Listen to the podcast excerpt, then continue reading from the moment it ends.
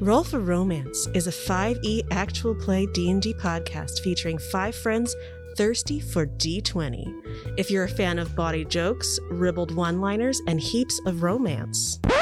Romance in my D&D? Why, I never.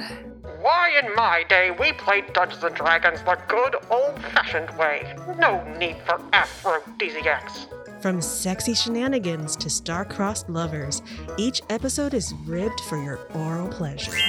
I think I've got the vapors. Oh, Oh my!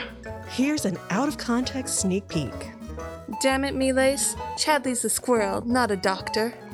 Madam, I take out the trash, not pleasure it. Are you gonna finally kiss me, sugar?